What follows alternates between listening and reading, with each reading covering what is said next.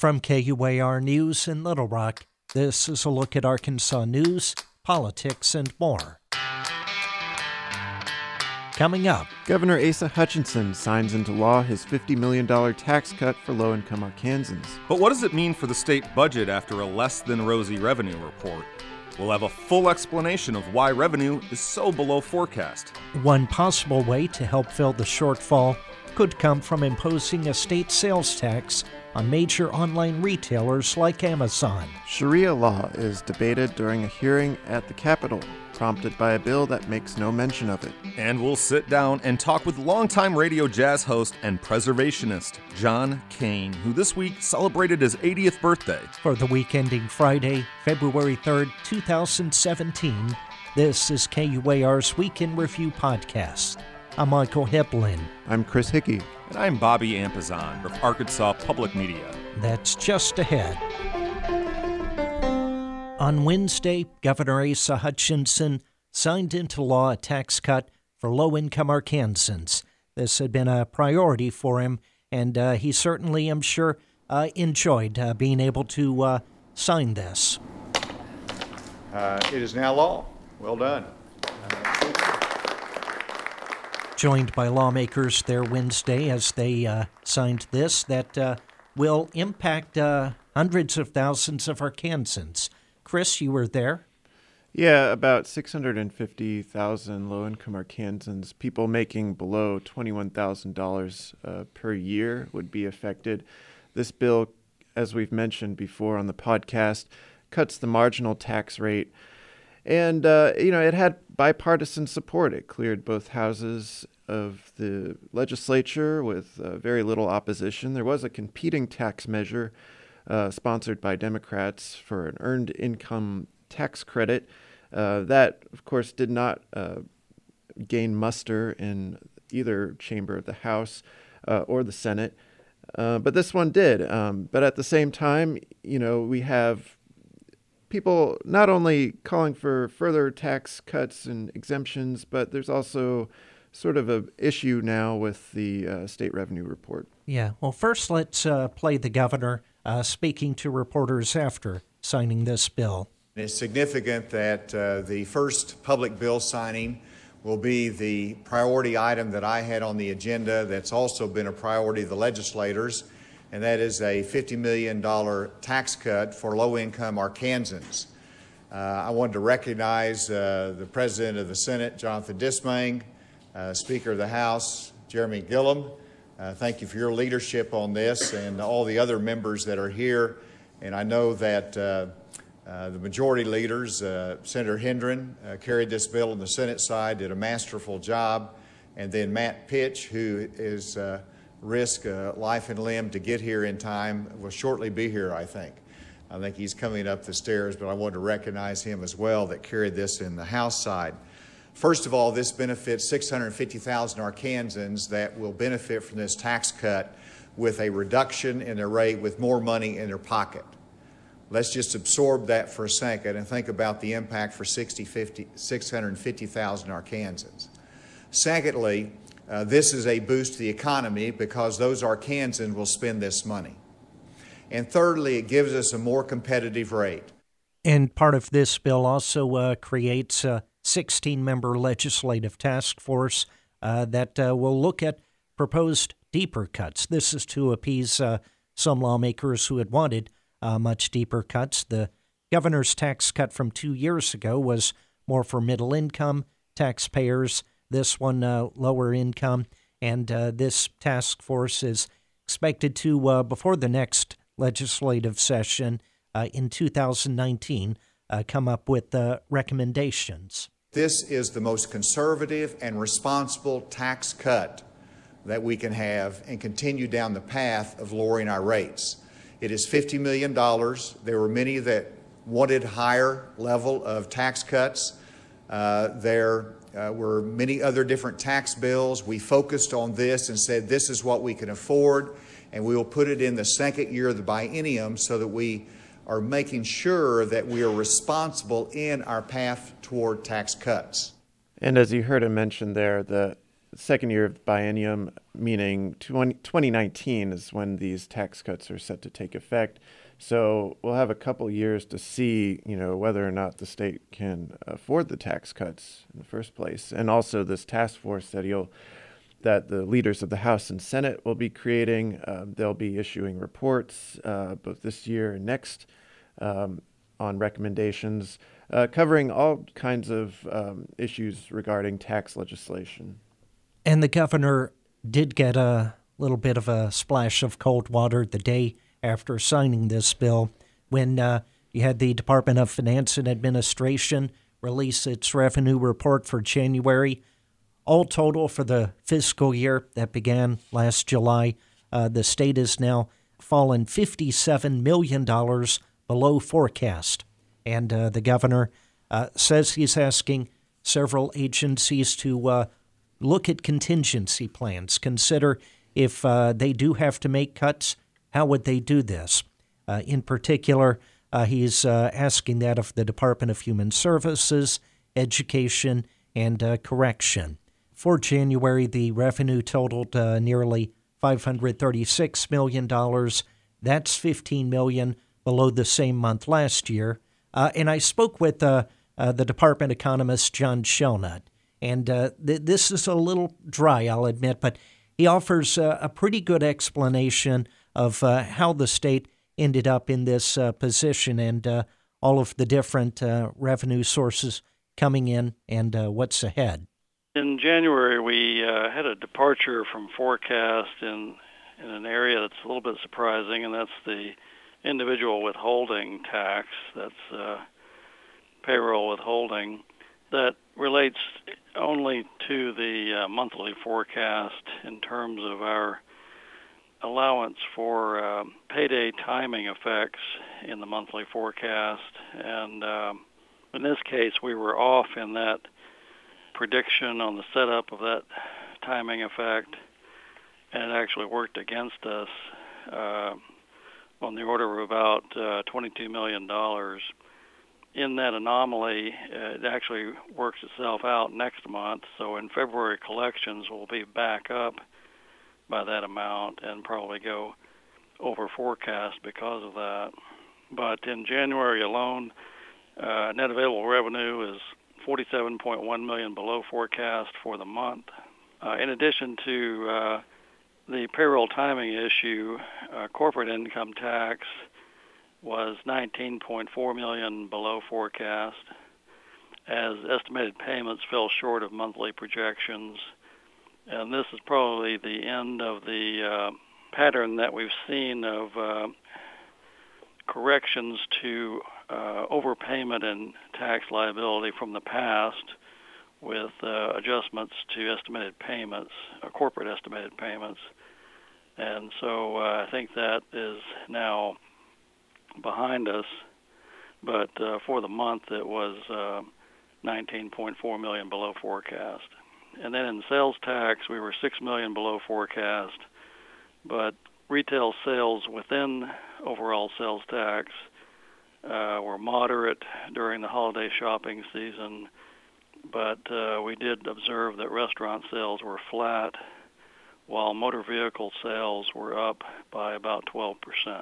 So, uh, what will this uh, mean for the, the overall uh, uh year? Any change in uh, the forecast or? Well, we're going to continue to watch it. Uh, we have the income tax filing season coming up, and we will be monitoring the rate of refund flow in that time period on a daily basis. As I said, the payroll withholding is going to come right back up in a short term kind of rebound, but we would expect that to rebound across the remaining uh, five months as well. And then uh, sales tax, uh, I think, will continue to uh, do better than it did uh, early in the fiscal year. So there is the hope that uh, things will get better, but this certainly did get the attention of Governor Hutchinson. One possible source to get some additional money, though, could be a uh, proposal that uh, advanced this week. It uh, would look at using money from major online retailers uh, like Amazon. Arkansas, apparently, one of only a handful of states that doesn't get sales tax revenue uh, from this, and uh, the measure uh, passed out of a committee Wednesday, the Senate Revenue and Taxation Committee. It would require state sellers that have no physical presence in Arkansas to begin collecting sales taxes if they sell more than $100,000 worth of products or make at least 200 separate sales transactions. Uh, Governor Hutchinson commented on this uh, Wednesday and uh, said that he needs to learn more, but that overall it sounds like a good idea. I need to look at that more clearly, uh, and, and, that legislation that Senator Files has introduced. But It's my understanding, I was told today, that uh, Amazon is starting to pay sales tax in every state except for five. Uh, so uh, I hope uh, we're not the last ones uh, to have that fairness in terms of, of that big marketplace and, and the market that Amazon has. so I've, I've been an advocate of e-fairness. I think you can see a lot of different reasons in sluggish sales tax collections, but it's not reflective of our economy. It's reflective of spending habits uh, of citizens. And so we need to have that fairness in the marketplace. That's a longer term project. My commitment is for if we have a significant infusion of new money from uh, the e-fairness initiative, then that needs to be put in a lockbox for income tax reductions. And that is a significant amount as you look at what's happened in other states. That gives us the opportunity to make a substantial uh, progress on uh, that goal of reducing the rate. And some lawmakers are uh, eyeing this potentially as a way to enable the uh, further tax cuts that this task force will consider in two years. Yeah, and this kind of mi- mirrors a national measure sponsored by uh, Republican uh, Congressman Steve Womack of Northwest Arkansas, who's proposed um, an act on the congressional level to deal with this this kind of thing, because it it, it would help uh, big box stores like Walmart, which is in his district or located based in his district. I will add a couple of things. Uh, for one, the Department of Finance and Administration uh, says that they don't know what the revenue impact is going to be from this just because it's I guess too hard to measure, you know, all the online sales or potential online sales in the future. It's not retroactive, and uh, as you mentioned, it passed the uh, Senate Revenue and Tax Committee. A day later, it passed the uh, an identical measure passed the House Revenue and Tax Committee. I think this is a particularly interesting issue for Republicans. I just today spoke with Fayetteville State Representative Charlie Collins, who mentioned he, he mentioned the fact that folks are supposed to be paying taxes on online uh, purchases, but almost no one does. It's it, the onus is on the purchaser. Um, but Collins, a Republican of Fayetteville, and Steve Womack, a Republican congressman uh, at the federal level, and now Asa Hutchinson of all mentioned it. It seems like a, a, a bit of a Republican crusade to hold buyers accountable for the taxes that uh, are supposed to be paid in online transactions. Uh, it seems to fly in the face of kind of uh, conservative tax uh, crusader Grover Norquist's um, decades long, uh, as I say, crusade to make sure that at least Republicans, if not Democrats, Republicans never raise taxes. Now we say, you know, we I think in the last year uh, here in Arkansas, uh, the Republican lawmakers who, who are pushing for online sales tax revenue the most are all Republicans, including our governor, one of our four representatives to the U.S. House, and uh, Fayetteville representative to the State House. But I will also note that there is some dissent within the Republican Party on this. I was watching the um, House Revenue and Tax Committee when they were talking about this, and Republican Representative Kim Hammer or Kim Hendren, excuse me, uh, the governor's uncle, I believe, uh, from Gravette, um, said he had heard from a lot of constituents in his district uh, who had told him to oppose something like this because they didn't want a tax increase. And he brought that up for members of that committee, and um, I believe he voted against it, although it was a voice vote, so it's hard to tell. There was some dissent in that committee vote. Um, so that, that illustrates a little bit of dissent within the Republican Party. I'm sure there are plenty of conservatives who are against this, but you know, it's um, it certainly goes both ways, as you mentioned. There's plenty of conservatives who are uh, for it or see it as a, a form of fairness, tax fairness within the system. Yeah, the governor called it e-fairness. I think that's that's a good one. Mm-hmm. Uh, well, Bobby, you were at a, a hearing uh, on a different bill this week. Uh, it makes no mention of Sharia law, but nonetheless, uh, at this uh, meeting Thursday morning of the House Judiciary Committee, it became a, a huge point of discussion. Uh, some a little, little bit of uh, hostility, a lot of uh, back and forth. Uh, how did this topic uh, come up? On Thursday, the House Judiciary Committee spent roughly an hour and a half on State Representative Brandt Smith, a, a Jonesboro Republican, his House Bill 1041 that, uh, uh, according to the subtitle, declares American laws for American courts that essentially the bill uh, would deny the judiciary, uh, that, that is to say, I'm sorry, courtrooms throughout the state, I guess, uh, the use of any argument that would incorporate foreign laws over Arkansas or U.S. laws in deciding court cases here in Arkansas. This is uh, an act, uh, you know, uh, that would naturally would come to bear on the state of Arkansas. It would not have any impact on federal courts. Smith was joined by a representative from the Center for Security Policy. This is a Washington uh, think tank that is uh, pretty well consumed by the the threat of uh, international jihad and then specifically uh, Sharia law and and Muslim influence here in in America. Um, that that's not the entirety of what they they uh, lobby for and and and um, consider and report on, but but it's a lot, at least according to the website.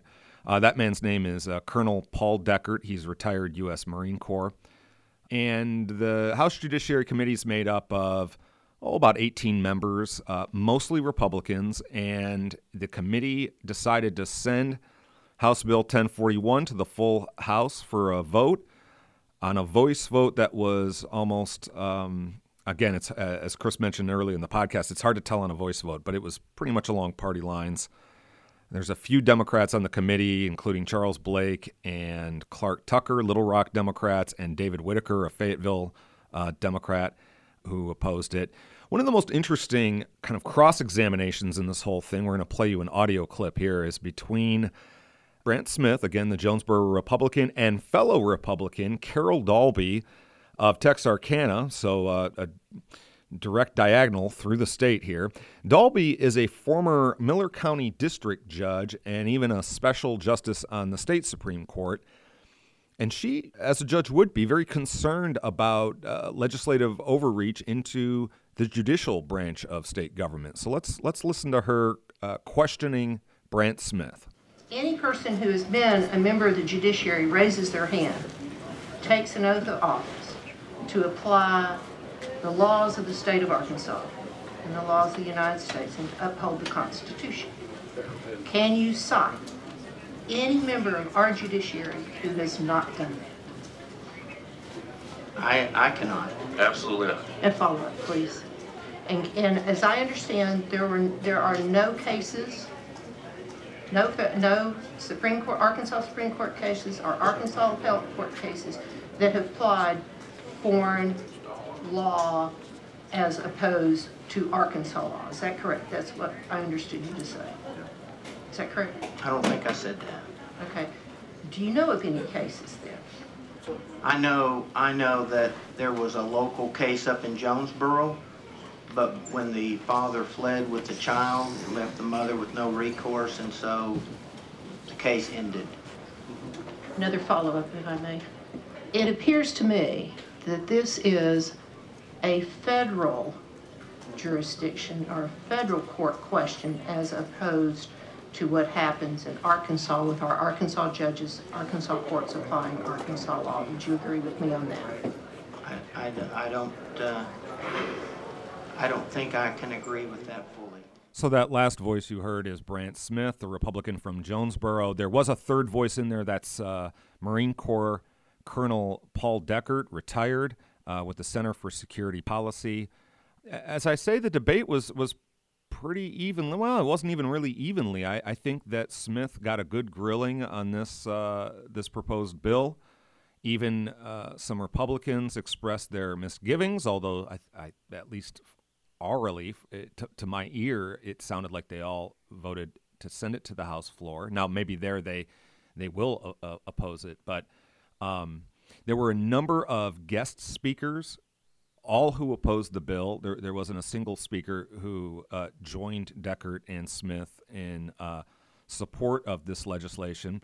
They included uh, a couple of Muslim men from the Islamic Center of Little Rock. They included a rabbi, Rabbi Minnick, here in Little Rock, a couple of local nonprofit advocates, uh, a local international business lawyer, Graham Catlett, uh, as well as uh, a gentleman who represented the Unitarian Universalist uh, Church, or at least an association of Unitarian Universalists, who pointed out that the bill includes four lines, all identical, that would seem to direct Arkansas courts to uphold marriage as marriage is defined in the Arkansas Constitution. Now, the Arkansas Constitution, of course, describes marriage as a union between a man and a woman. It does not recognize same sex marriage. Uh, and in fact, this gentleman uh, from, uh, his name is Hill, from uh, the Unitarian Universalist uh, Association that he represented, uh, pointed out that the U.S. Supreme Court in 2015 in Obergefell v. I can never pronounce that name. Obergefell v. Hodges uh, legalized same-sex marriage uh, uh, from coast to coast in the entire country, and that in fact this was really curious language to include in a state uh, bill, a, a, piece of legislation now in 2015. Uh, Smith later commented on the, the, the, that particular element, and he said that he, since this was an Arkansas law, he chose to recognize the Arkansas Constitution, and then he admitted that, in fact, he he personally uh, agrees with uh, prohibitions against same-sex marriage. So, kind of a uh, you know a remnant of uh, something from an earlier legislative time, but. Uh, as I say, the, the House Bill 1041 is going to go to the full House for a vote and uh, I imagine, like a lot of uh, votes this this session, eh, they'll be largely along party lines. Maybe mm. some dissenting Republicans, I think. Mm-hmm. But uh, given the amount of attention this got during the hearing, is probably a sign this could be a pretty contentious debate. Could be. It could be. Sharia law is uh, um, something discussed, uh, I think, a lot among certain conservatives, and uh, and so I th- I think it was something that uh, you know, like uh, many other issues this legislative session, was was a just a hot button topic that conservatives wanted to take up, and it, and it got its day in committee. Well, another uh, rather contentious item, Chris. Uh, you had uh, the Arkansas House of Representatives take up a bill that would require public colleges and universities to allow people with concealed handgun permits to carry their weapons on campus. But you had a lot of university officials come out and say they don't like this, that uh, this would be confusion for police, not knowing if uh, there is an active shooter who is actually the uh, law abiding uh, concealed carry permit holder. Yeah, that's right. A lot of uh, university officials, students uh, from across the state have opposed this. chief among them, the UA at Fayetteville, Chancellor Joseph Steinmetz uh, released a statement opposing this. And what's interesting about this bill is that it, it kind of it replaces a law that was passed in 2013 that allows for uh, college public colleges and universities to allow for staff and faculty to carry concealed weapons on the campus, but all universities uh, and community colleges in the state have opted out of this uh, provision and don't allow it based on their own rules. And it's sponsored by Republican Representative Charlie Collins out of Fayetteville, which of course is where you know the University of Arkansas flagship campus is based. He says that it's about preventing mass shootings. And uh, now, before we play a cut, um, should mention, you know, it passed the House easily. It was a 71 to 22 vote, mostly along party lines.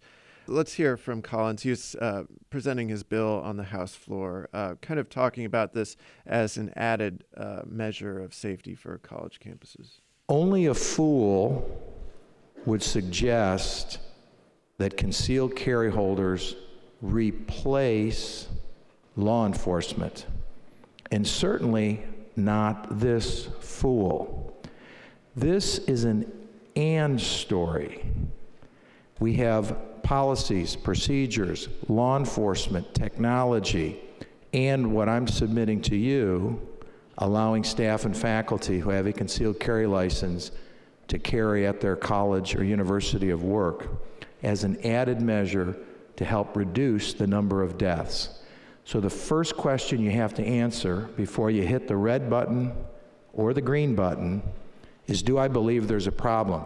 Because if you don't believe there's a problem, then obviously this bill makes no sense. But if you believe there's a problem, you have to go with me to the second question Is there anything else we can do beyond all of the significant efforts that we are currently pursuing? And I support every one of those efforts. I do not call for rescinding any of the efforts currently in place. I'm talking about something else. Collins's bill um, does, you know, allow for some exemptions. There's a exemption for you know colleges and universities that are uh, close to a medical facility, for instance, or a presidential library. That's actually in the in the bill. So there's one of those in Little Rock, uh, located near a, a UA affiliated campus. Um, I don't know if any of you guys are concealed carry holders, but um, we're also we also happen to be staff of the University of Arkansas at Little Rock, so technically we could um, uh, all be bringing uh, know, weapons to work if if we so chose. If this were to pass um, the Senate and then be signed into law by the governor, but I should note here, uh, you know, as you mentioned, Michael, as I mentioned before, ha- this bill has uh, garnered a lot of opposition particularly from school administrators, people affiliated with schools, uh, campus police. And here is Democratic uh, Representative Greg Leding, who uh, represents another side of Fayetteville, um, kind of going through or listing off the opposition of his constituency. The people I represent back in Fayetteville have just made it absolutely clear that they oppose this. For those of you that don't know, the entire University of Arkansas campus in Fayetteville is in the district that I represent. And a majority of the students, the parents of those students, the faculty, the staff, uh, the Board of Trustees, the athletic department, the University of Arkansas Police Department, and members of the Fayetteville Police Department have all made it clear that they oppose this bill. They don't think it will make campus safer. And, you know, this does apply just to faculty and staff does not apply to students. Students wouldn't be allowed to carry concealed firearms or handguns on the campus. So this uh, now heads to the Senate, and uh, we'll see what happens there. If you know the votes in the House are any uh, indicator, I'm sure you know with a heavy Republican majority in the Senate, um, it'll pass easily as well. Chris, do you know of uh, any reason why Representative Collins couldn't produce a, a staff or, or faculty at the U of A in Fayetteville who would wish for this law to, to come into effect? That is to say, someone who would wish to carry based on the 2015 law that was passed, but in fact, the university board uh, voted not to, to opt out, the opt out option. And as a result, this faculty or staff member couldn't carry the gun that he or she would want to. It, it, seems like Representative Collins should have been able to produce that kind of a witness. Yeah, you'd think. Um, you know, I certainly we can't speak for you know every single member of the faculty and staff in Fayetteville. It could be that you know maybe they're in the minority opinion uh, if they do support this, and uh, you know given the public position of the university administration, they might not be as public in their own personal views about this. So that could be one reason. Uh, but there could be a host of other reasons too. Yeah, they may not want it uh, known that they are a concealed carry permit holder. Mm-hmm. So, any other uh, legislative items before we uh, move on? What is this, uh, week four of the legislature? Yeah, that's right. Um, you know, there's uh, another uh, thing that happened this week. Um, the Senate cleared a bill to uh, provide some income tax exemptions for uh, military retirees in the state, uh, and in so doing, also imposed uh, some further sales tax on soda pop. Uh, to use the northern phrase for that. uh, and uh, let's see. yeah, and that actually got unemployment benefits. You, you mentioned Grover Norquist earlier, and you know he was his name was invoked against this. Yeah, I mean, it was actually uh, opposed by uh, several conservative groups, uh, like the Americans for Prosperity Arkansas chapter, um, who said, you know, shouldn't be raising taxes in these other areas just to cover the you know loss of revenue exemption with uh, military retiree income. Uh, that bill is heading to the governor's desk. I think he's expected to sign it. You know, there's definitely hundreds of bills yeah. uh, in the legislature right now. Hopefully, we'll be catching up with a, a lot of them in future podcasts and in the weeks and months to come as they're enacted. yeah. Well, certainly, I'll be interested in uh, a host of bills filed by State Senator Jason Rapert, a Bigelow Republican, as well as State Representative Robin Lundstrom, a uh, Republican from Springdale, that would seem to really redirect uh, the medical marijuana program uh, uh, voted upon in in November. I mean, one of Rapert's bills would just end it uh, if if it were passed and signed into law would say that uh, no marijuana could be sold legally in the state until it was legalized at the federal level, which of course hasn't happened and probably won't for, for some time, if ever. So, Robin Lundstrom, the representative from Springdale, her her bills would curtail some of the the freedoms currently allowed in the in the amendment, but it wouldn't uh, nearly uh, end it the way that Rapert's bills uh, or bill would. So, anyway, it, clearly legislators are really interested in the medical marijuana program, and some some of their interest is toward basically stymieing the, the, the program, and, and for many other legislators, it's it's simply toward directing it. And it's always interesting to follow the kind of proposed constitutional amendments that the General Assembly puts forward. Uh, the legislature can submit by law uh, or refer three proposed constitutional amendments for a vote of the people each session uh, that will be taken up in the general election. Uh, one of those, for instance, this week proposed by uh, State Senator uh, Missy Irvin, a Republican from northern Arkansas, would limit damages in um, tort cases um, you know, workplace injury lawsuits, and that that would go for a vote of the people. Obviously, I think that's somewhat I'm controversial measure in in a sense. I'm sure it has a lot of support uh, from the Republican base, however, and especially the business establishment. And there was a pretty strict tort reform um, ballot proposal slated for November that the Supreme Court shot down. So this isn't the same language, but it, it's certainly another stab at lowering um, jury verdicts, uh, rather awards um, in in lawsuits, um, capping the awards, presumably to cut down on the uh, amount of money being kind of sifted off the the tops of businesses' balance sheets and and moved over to the you know law firm sector. Yeah, a lot of uh, supporters of that kind of legislation kind of characterize lawsuits like this as frivolous lawsuits, uh, where you know out-of-state attorneys come in and uh, hop on some uh, class action case and collect these big rewards. You know, that's definitely not the the case in all instances. Could be the case in some instances, but you know that's one way the supporters of this kind of legislation frame it. Well, we will uh, continue to follow the legislature. Hear our daily coverage every morning and afternoon on KUAR, and uh, we'll be back next week with the latest on that. We'll wrap up the podcast now on uh, a lighter note.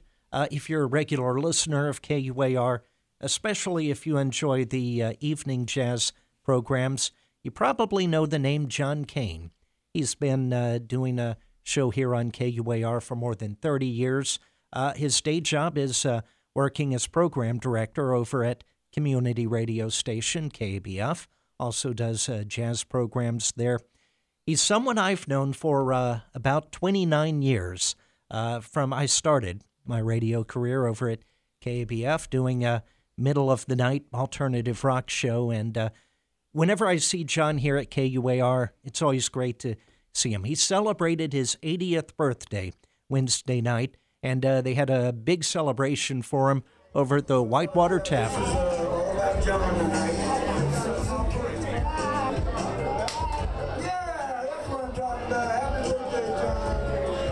So, uh, you know, John, being one of my favorite people, he's someone I've always wanted to actually uh, sit down with and uh, interview. So, actually, uh, sat down with him for about 10 minutes, talked about his uh, long career uh, in radio, as well as his efforts in preservation. he's done a whole lot, especially longtime activist with the Mosaic Templars, working to try and get that building re- restored uh, but that uh, ended up being destroyed in a fire. But uh, a new museum looking at the African American experience in Arkansas was built in its place.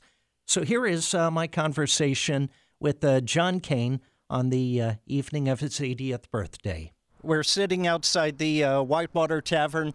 John Kane, it's your 80th birthday. Happy birthday. Thank you very much, Michael. How long have you been in radio?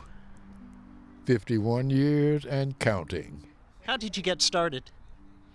I went to a person that I realized I had an opportunity to get into radio as an engineer and or broadcaster. I never considered myself a DJ. Most people think I'm, you know, properly entered that way. But I went to Ed Phelan. Ed Phelan was the manager of KALO back in the 60s. I went to him because I discovered that uh, the Federal Communications Commission was requiring all radio stations to take transmitter readings past midnight. The signal was 1250 KALO located at 2919 West Markham when I approached Ed Phelan back in the early 60s to uh, get on the air. And what I proposed to him, Michael, was I want to bring you something that you don't hear normally, some off-Broadway theater, focusing on African Americans to change the profile that was there, buffoonery, not intellectual stuff. He needed that engineer overnight from midnight until 6 a.m. I says, let me do a show while I'm here. So I'm actually at the transmitter doing an overnight radio show, radio show five nights a week. That's how I actually got into radio. Occasionally I would stand in do top 40 formats in drive time when they needed something, but it was overnight radio that really um, gave me the opportunity to to become a preservationist of sorts, a musicologist, a mixologist, or whatever you want to call that. What was the music? Everything you can imagine. All of the American music that was developed from early jazz, occasionally field music, field hollers were into, uh, you know, I put that into the programs too, to bring consciousness and awareness to how American music developed. By chance, a few years ago, there was a company that ended up with the uh, tapes for the company that made jingles for KALO. Oh, really? And I bought a, a, a jingle package from that company, and one of them, there's like a jingle for John Kane. Is, that's amazing, and Michael. I, am gonna, I'll play it right now. Soul Brother, Johnny Kane, K-A-L-O. How did you end up at uh, KABF? I actually came back home on the preservation missions for the Mosaic Templars building, which is now a museum and a cultural center. I actually started the work a year before I came home, which was also about the same time that KABF was coming on the air. I got here about a month before the station actually came on the air, so I volunteered to help them do that. Uh, volunteered for about four or five years before I actually applied for the uh, program director as it became available. So you were on the air when it hit the air in uh, was on the 84? air In 1984, when it came on the air. The run up to that, man, I was in Alabama working as a preservationist in jazz culture and, and those things and community theater, which made me more focused on the issues here as the 630 was being cut across the, the city. And the building on West 9th Street was in jeopardy. So I started by contacting Bill Worthen, the Historic Preservation Alliance. They advised me on how to start this campaign. So I worked about four years alone, uh, just trying to organize the society to save the building. And eventually, big fire there. Was it? 2005, I think, because we had started the restoration. Uh, prior to that, uh, we were still seeking funding uh, from the state. The state was the principal partner. We started with the city. They collaborated with the state. And That's the protocol and process of preservation for historic buildings. So we were qualified to do that. Uh, the fire was the catalyst that brought the whole thing to reality. Without that, uh, we still would have been struggling for many years after that. After the fire, 24 hours later, we were in the Capitol Rotunda talking to the governor and all those preservationists about how to change a restoration project into a new building project. The building was completely destroyed, not salvageable at all. So we had a million dollar Lloyds of London policy, Mike, that we asked the governor to match out of the Department of Heritage funding, which he did. It kept the project moving. We got a building and a historic place in American history. It's a beautiful place and good there's some history of 9th Street. Yes, yes. Uh, would you say, what, what's your proudest uh, achievement? You know, either that or uh, radio or, or in anything. My proudest achievement would be getting into radio. Without the medium, I couldn't really profile models of our culture and what was intellectual and made you think and look at African Americans differently. Radio, without a doubt. Uh, and when did you start with uh, KUAR? How did you come to do 52nd Street Jazz on Sunday nights?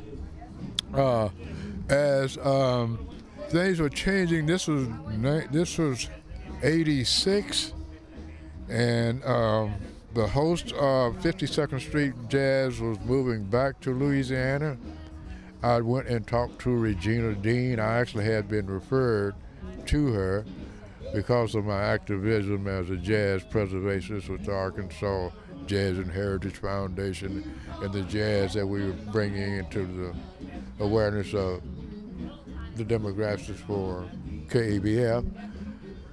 We figured it out that it was a good option. I actually were doing about three or four nights a week, Mike, coming into the studio and, and doing that until about whenever Cor- whenever Norwood left, Seymour Norwood left, that left us shorthanded, so I could only do one night a week because now I'm program director at KABF. I didn't have the time that I had originally, so I got that through Re- Regina Dean, who was station manager, Eddie Zock, who was program director, jazz preservationists, man, they were. Academic side, that was a good fit. And you kept doing it in KABF simultaneous Yes. now for decades. I work every day. Great. Well, I don't want to keep you too much from your party, but it's great to see everybody come out. It's great to see you doing well. Anything uh, else you want to add? Well, I'm glad you're here. We're supposed to be here. You're one of the real people that I really saw come into community radio and make a career out of this whole thing. It, to me, it was proof positive that it worked. And to see you where you are and the places you've been and what you do now with the respect you have as a professional a radio broadcaster and announcement and news newsman. it's awesome, man. Yeah, no, Yeah. 29 years, and that all started when I first met you as a junior in high school. Yes. You know, happy just to be doing a show in the middle of the night on KABF. Radio works. Yeah, radio is great. It's holy. John, thanks for talking with me. Thank you, Michael. I wanted to ask you to repeat how you got your start in radio. What was the what was the format again?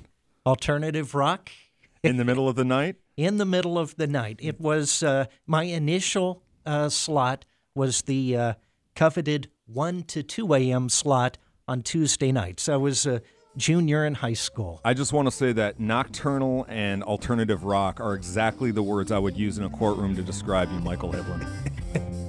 Is this John Kane singing? No, no, it's not John Kane. This is, uh, they called it the uh, John Kane All Star Band.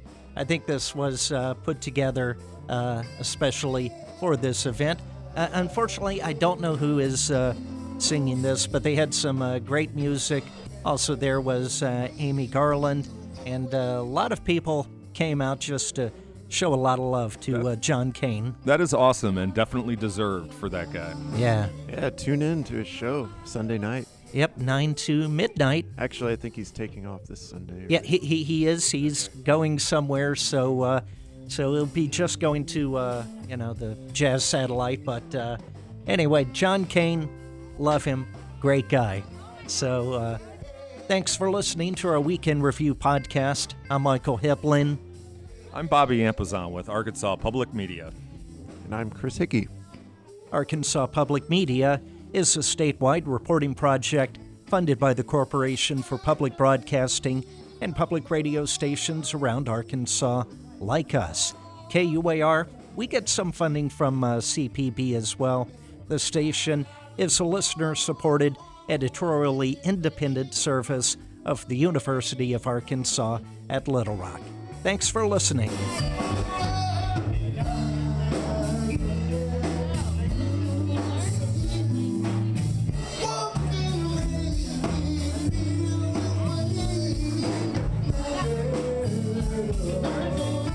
If you're not already a subscriber to the podcast, you can sign up on iTunes or you can hear the podcast each week at kuar.org.